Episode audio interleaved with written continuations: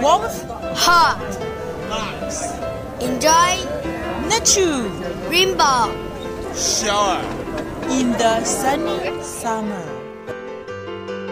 这里是 FM 幺六零幺七二七，我是主播 Sunny，奇怪夏天的吉米阳，每时每刻把你照亮。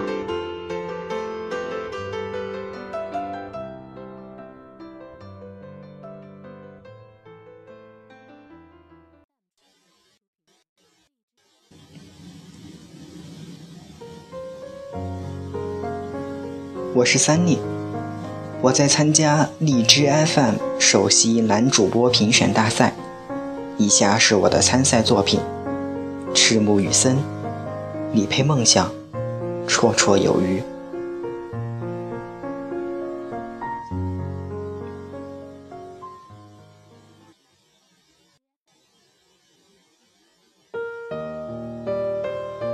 前些天姐姐姐夫出差。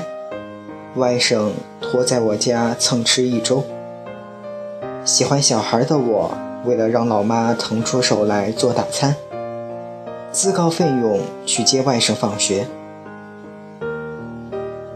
到了学校，发现来早了，在教室门口边等边偷听他们上课的内容。突然听到老师问他们一个问题：“你们的梦想？”是什么？小孩们都争着抢着举手要回答问题，有说要当宇航员的，有说要当医生的，有说要当老师的，个个谈到未来，表情明亮，眼神发光。这一幕似曾相识，好像很久以前我也是这样。我突然有点好奇，如果现在再问问朋友们这个问题，不知道会收到什么样的回复。于是，我将这个问题群发给了一部分同学和朋友。正是下班坐公交、地铁看手机的时候，不一会儿就收到了好些回复。其实大多数回复都是意料之中，要么是问我抽什么筋，要么是感慨生活不易，梦想奢侈。独独桃子的回复让我有些吃惊。他说：“我从小的梦想就是做现在的自己呀。”通过这次吃惊之余开始的聊天。我才认识了一个我从没见过的桃子。桃子出生在大西北腾格里沙漠边缘一个小小的贫困县，九百六十万平方公里的华夏大地，他的家乡连地图上一个点都沾不上。小学的时候，他的老师也曾经这样问过他们，他没怎么犹豫。说自己要做很厉害的翻译官，在那样的一个小县城的小学里，没有外教，没有口语训练，没有语言环境，老师讲课全靠背语法，学生答题全靠猜蒙骗。翻译官这样的职业，听起来比宇航员更离谱。这个英语高考。都从来不考听力的地方，有位十一岁的小姑娘说要当翻译官，好像是一个天大的笑话。桃子的小学是单位附属小学，很快的，她想当翻译官的宣言传遍了整个单位。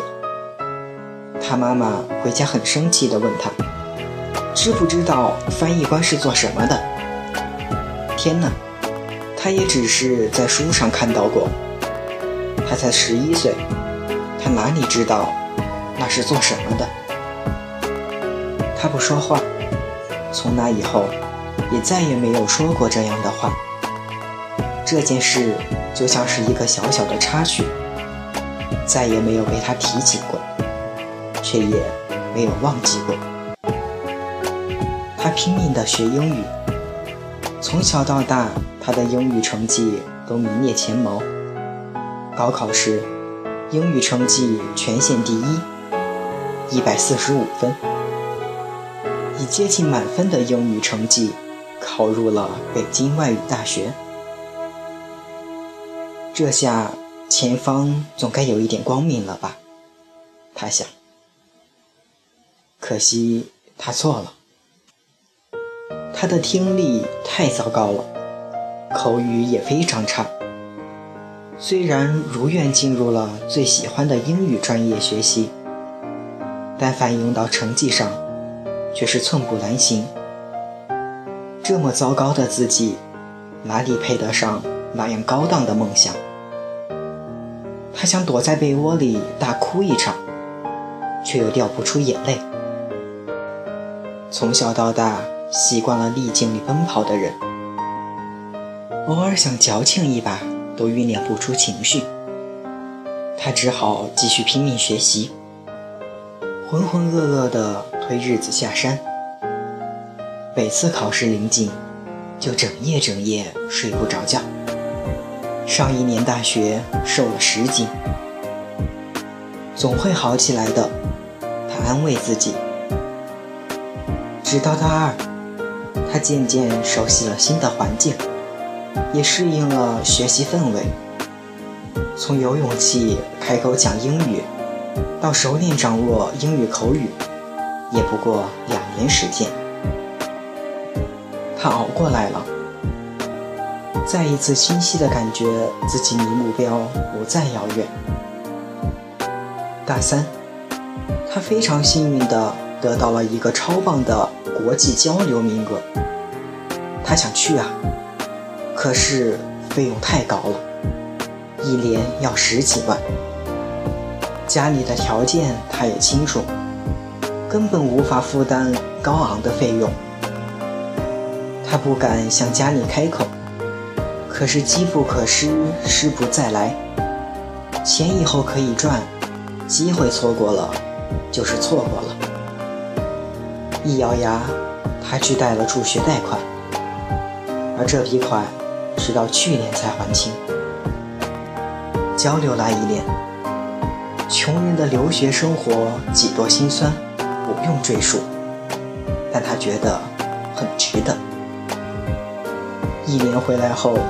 面临毕业工作，他的口语已经通过留学锻炼的流利，英语基础也非常不错。他鼓足勇气去考了外交部公务员，很幸运地通过了考试。如今在外交部负责外交业务工作，如愿以偿地做上了翻译官。